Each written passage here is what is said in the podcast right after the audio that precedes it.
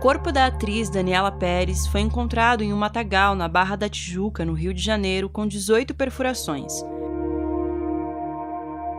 O crime aconteceu em 1992. Daniela tinha 22 anos e era uma das mocinhas da novela De Corpo e Alma, exibida pela TV Globo e escrita pela própria mãe dela, a Glória Pérez.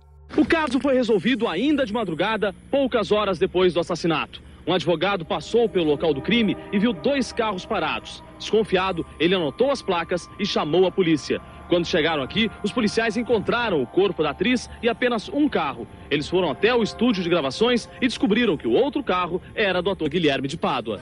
O colega de elenco da atriz, Guilherme de Pádua, e a mulher dele, Paula Tomás, foram condenados a quase 20 anos de prisão pela morte de Daniela. O júri popular acatou a tese da acusação e concluiu que juntos eles premeditaram o crime contra a atriz, que fazia par romântico com Guilherme. A revelação de detalhes do crime provocou uma onda de indignação. O Instituto Médico Legal do Rio informou que a violência dos golpes de tesoura contra a atriz foi tanta que o coração de Daniela Pérez ficou exposto. O ator Raul Gazola, a mãe de Daniela Pérez, autora de novelas Glória Pérez, e amigos levantaram a voz hoje para pedir justiça. Paula Tomás teria matado a colega por ciúmes do marido. Guilherme teria cometido o assassinato de Daniela por vingança, já que o papel dele na novela vinha sendo reduzido nos últimos tempos. Os dois assassinos negam as versões. Guilherme até chegou a assumir a culpa, mas depois negou ter planejado o crime e sustenta a tese de que Paula foi a responsável. Foi o que ele disse numa entrevista ao Fantástico logo depois do crime. No momento em que uma partiu para cima da outra, o único ímpeto que eu tive foi de defender a Paula. Então segurei a Daniela com muita força. Na época eu estava muito forte. Segurei ela com um dos braços enquanto empurrava a Paula com o outro. Pela cara, pelo, pelo tórax, menos pela barriga. Já Paula Tomás nega que tenha qualquer relação com a história. O caso da Daniela Pérez chocou uma geração de brasileiros e é também um dos crimes mais ruidosos do país. Isso tanto pela crueldade do assassinato quanto pelos envolvidos na história, todos do showbiz. A morte da Daniela chegou até mesmo a ofuscar a renúncia do então presidente brasileiro Fernando Collor, que foi anunciada no mesmo dia da notícia do crime. Com uma enxurrada de manchetes sensacionalistas, a vida pessoal dos atores e a história dos personagens deles na novela começaram a se misturar. Por que eu não estou apaixonada por você? Esse é o último momento em que Daniela Pérez e Guilherme de Pádua se encontram no estúdio. Yasmin vai desmanchar definitivamente o romance com Bira. A cena não vai ao ar na novela de Corpo e Alma por determinação da direção da Rede Globo. Desculpa. Desculpa, você é um cara tão legal. Você que sabe. Uma série de reportagens falava do assassinato de Yasmin por Bira, o nome dos personagens dos dois. A música Wishing on a Star, a canção tema de Yasmin na novela, aparecia sempre que os telejornais falavam do caso.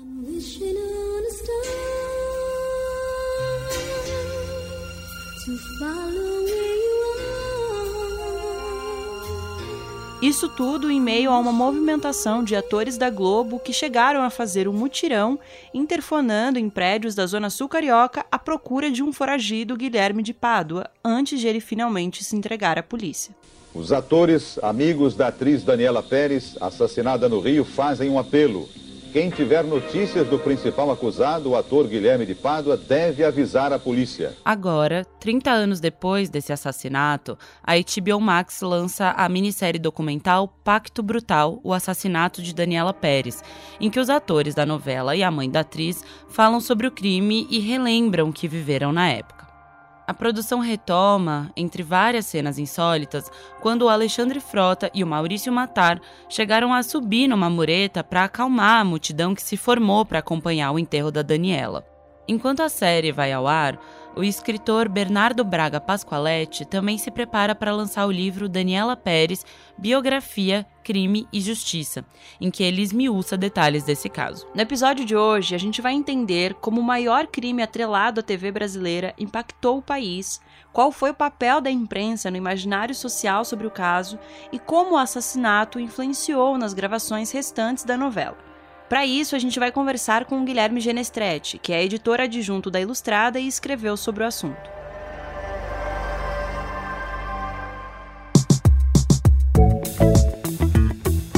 Esse é o Expresso Ilustrada, o podcast de cultura da Folha, com episódio novo toda quinta, às quatro da tarde. Eu sou a Carolina Moraes. Eu sou a Marina Lourenço e a edição de som deste programa é do Rafael Conkler.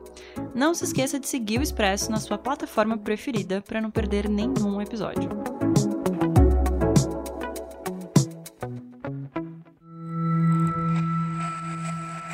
A Daniela Pérez era a primeira filha da Glória Pérez, que hoje é uma autora consagrada de novelas na TV Globo. A atriz nasceu no Rio de Janeiro em agosto de 1970 e desde cedo mostrou talento para o balé. Foi por essa atuação como dançarina profissional que ela apareceu numa novela pela primeira vez.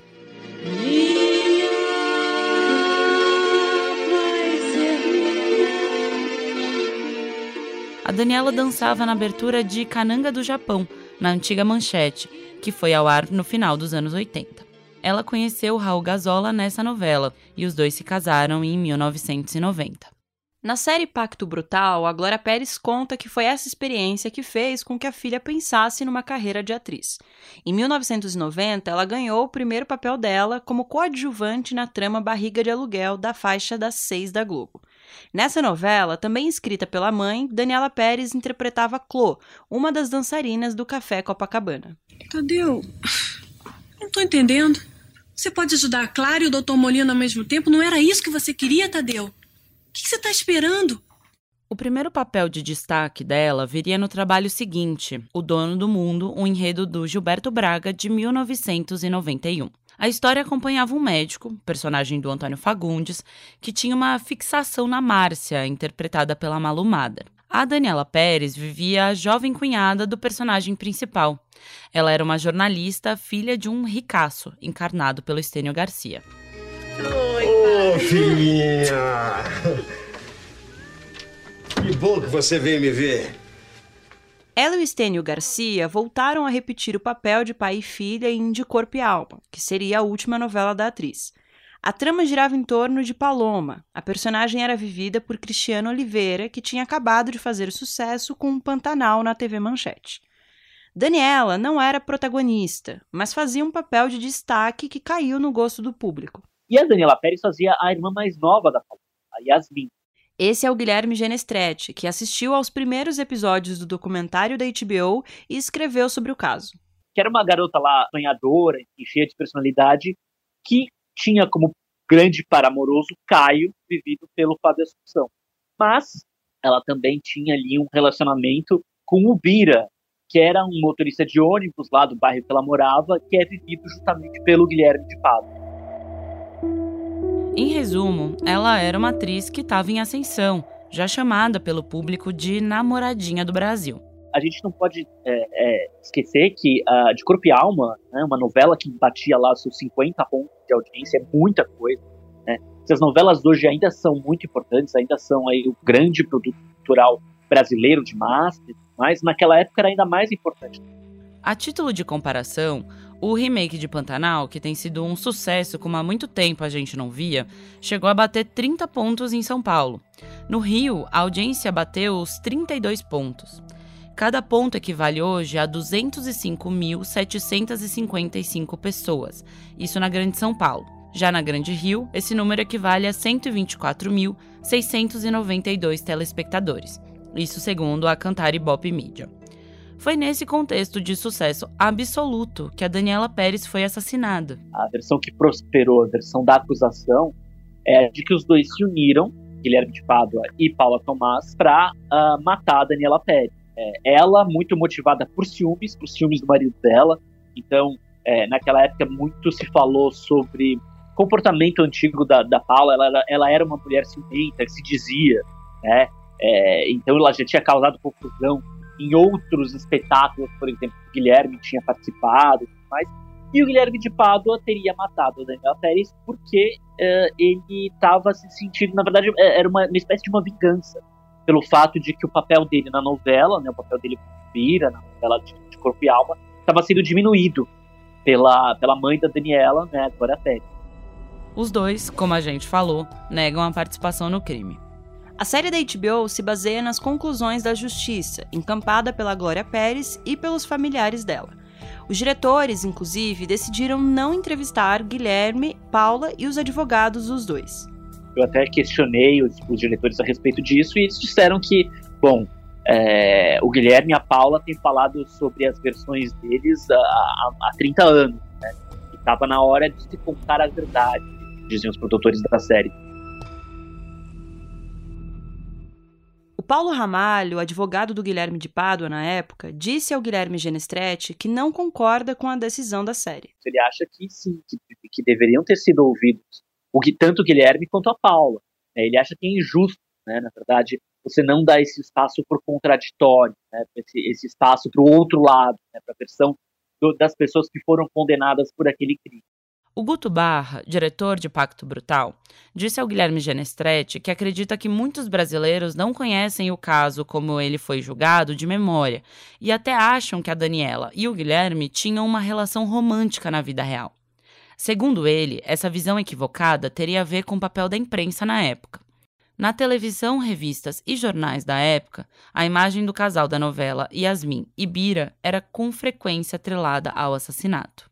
Tanto é que muita gente ainda hoje diz que Daniela Pérez e Guilherme de Pádua tinham um caso na vida real. Isso nunca ficou comprovado. A Glória Pérez e os produtores da série é, dizem que não, que eles nunca tiveram um caso na vida real. Mas muita gente acredita nisso. Em uma entrevista à coluna da Mônica Bergamo, da Folha, nessa semana, a Glória Pérez afirmou que não é justo que a Daniela tenha sido assassinada da maneira brutal que foi e ainda tenha sido descrita através das palavras de um assassino como uma pessoa louca, fora de si. Isso nas palavras dela.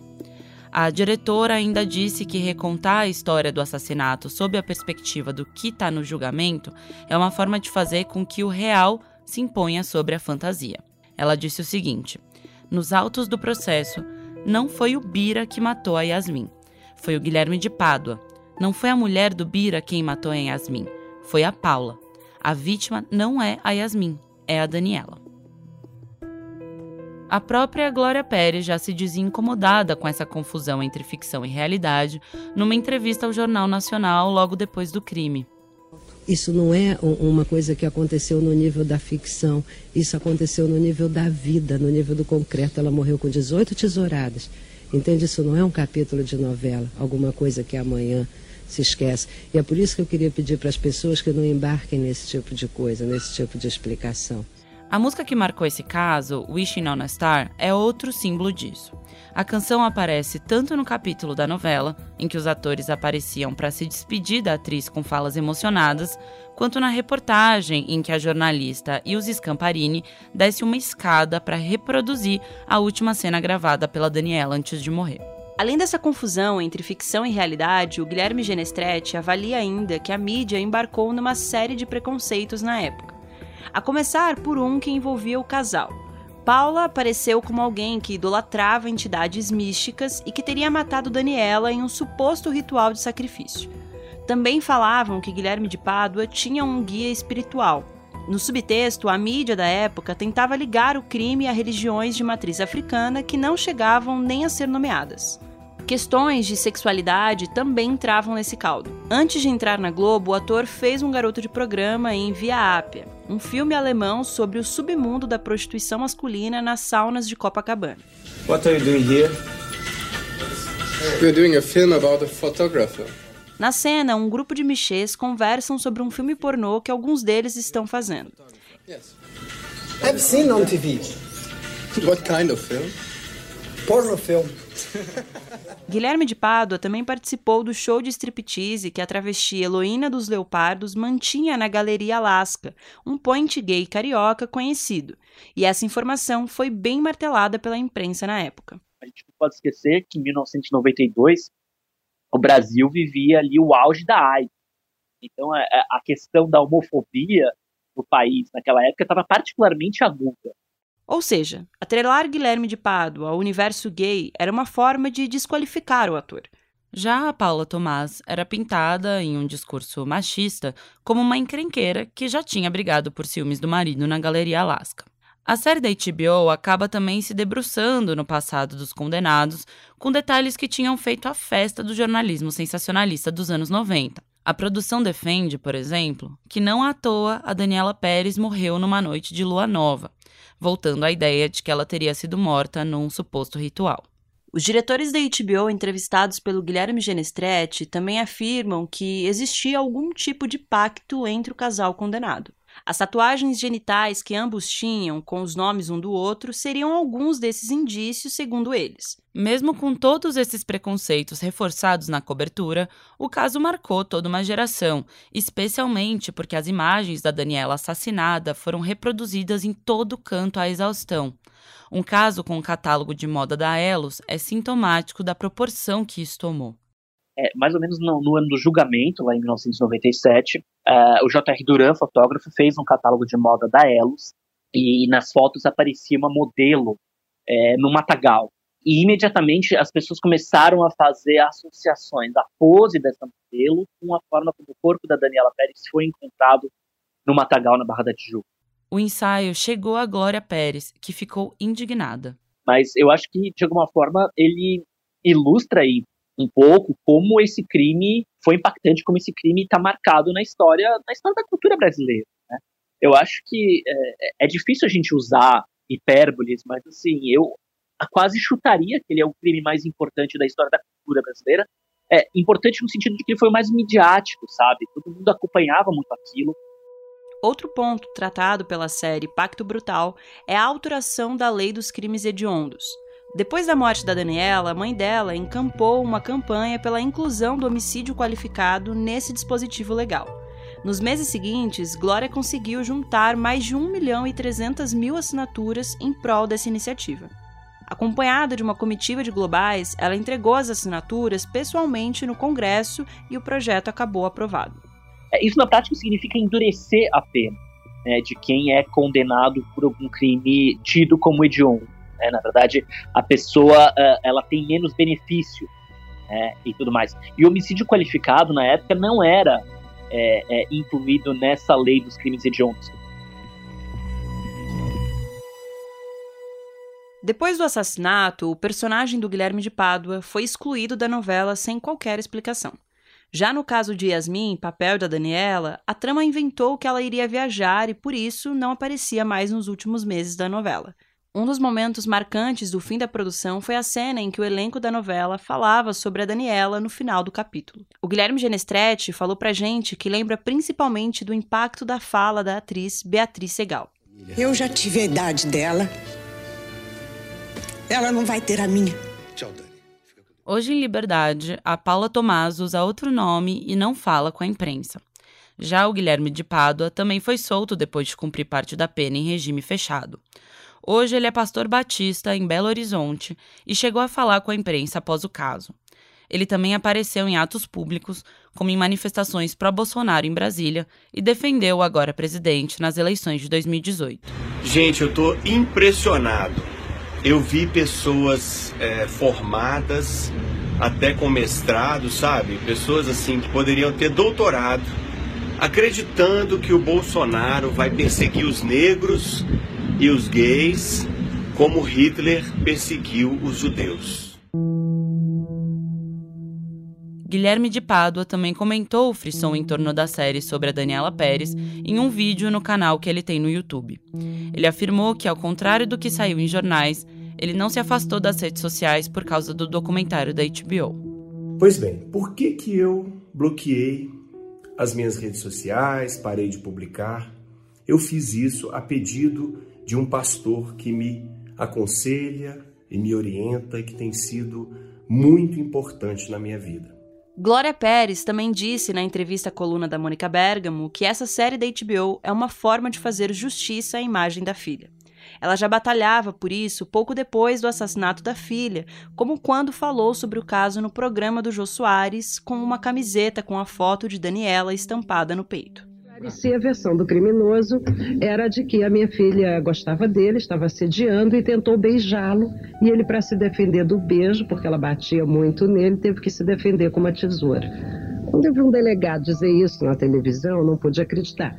Eu disse: não, isso não vai ficar assim. Eu tenho que sair em campo, eu tenho que mostrar para as pessoas que não é assim. Eu não posso deixar que a minha filha seja moralmente assassinada agora. Esse episódio usou áudios da TV Globo e da TV Manchete. Mas fica aí que a gente ainda tem as dicas da semana.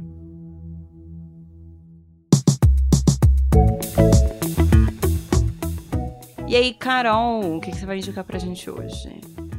Olha, Ma, eu queria indicar é, principalmente uma das reportagens que o Guilherme Genestrete fez, que, enfim, a gente se baseou muito para fazer esse episódio, a gente ouviu o Guilherme aqui, né? Mas é uma reportagem muito completa, eu achei incrível sobre o caso, né? Explicando por que, que esse caso marcou tanto uma geração e por que, que ele é um caso, se não, assim, ele defende inclusive que é o caso mais ruidoso da cultura nacional. E ele tem vários desses detalhes que a gente mencionou aqui, sobre como a mídia retratava, sobre como as manchetes falavam da Yasmin sendo assassinada pelo Bira. Então, eu achei a matéria muito completa, é, vale muito a pena dar uma olhada.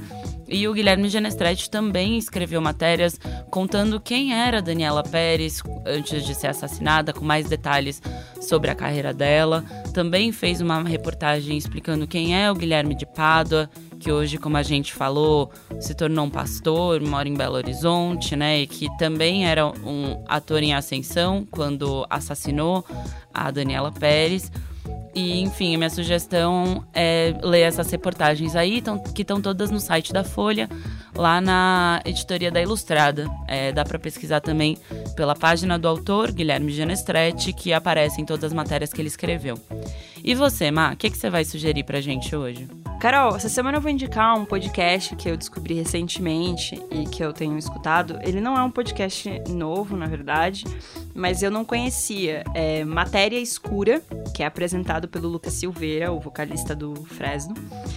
E é um podcast em que ele fala sobre diversos temas, assim, são temas aleatórios, então ele fala desde é, questões de ciência, ele fala um pouco sobre filosofia, ele fala sobre música bastante.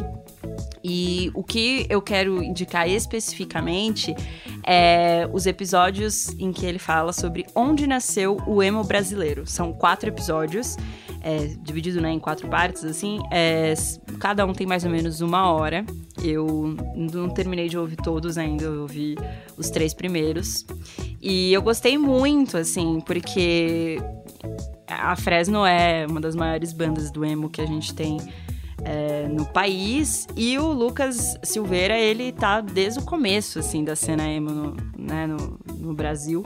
E ele relembra detalhes, é, muito assim, de bastidores mesmo conversas que ele teve com outros músicos quando o emo começou a despontar no país, é, como que eram esses primeiros shows, o que, que é, foi a reação das pessoas quando começou o, o, a disseminar mais né, o estilo emo pelas ruas, as músicas, é, como que foi essa, essa exportação assim do gênero ali no, nos anos 2000 e como que o, o gênero foi sendo desenvolvido ao longo do, do, dos anos. E ele traz, o que eu achei bem interessante é que além de, de ter um, de fato, um olhar ali histórico sobre esse fenômeno musical aqui no, no país, tem um olhar muito pessoal mesmo, assim, muito é, íntimo, né? Ele fala de muitas coisas da, da Fresno, assim, os primeiros shows da banda, mas de também outros colegas, assim, que seguiam esse gênero. E eu achei muito interessante. O podcast tem um um tom assim bem descontraído, então ele faz muita piada. É, a plástica sonora também é muito legal, tem vários efeitos sonoros super engraçadinhos. E eu achei maravilhoso, assim, eu tô gostando bastante. Vou ouvir agora o último episódio deste, deste Onde Nasceu o Amo Brasileiro. Mas tem outros episódios também legais nesse podcast. Ele fala sobre, sobre várias, várias coisas, assim, tem reflexões existenciais e é, questões, discussões mais sérias sobre cultura da violência, enfim. Fica aí dica Matéria Escura com um adendo especial para onde nasceu o emo brasileiro. Tô bem. Esse foi o Expresso Ilustrado, o podcast de cultura da Folha, com episódio novo toda quinta às quatro da tarde. Eu sou a Carolina Moraes. Eu sou a Marina Lourenço e a edição de som deste programa é do Rafael Conkle. Um beijo e até a próxima. Bebam água, lavem as mãos e um abraço. Tchau. Tchau.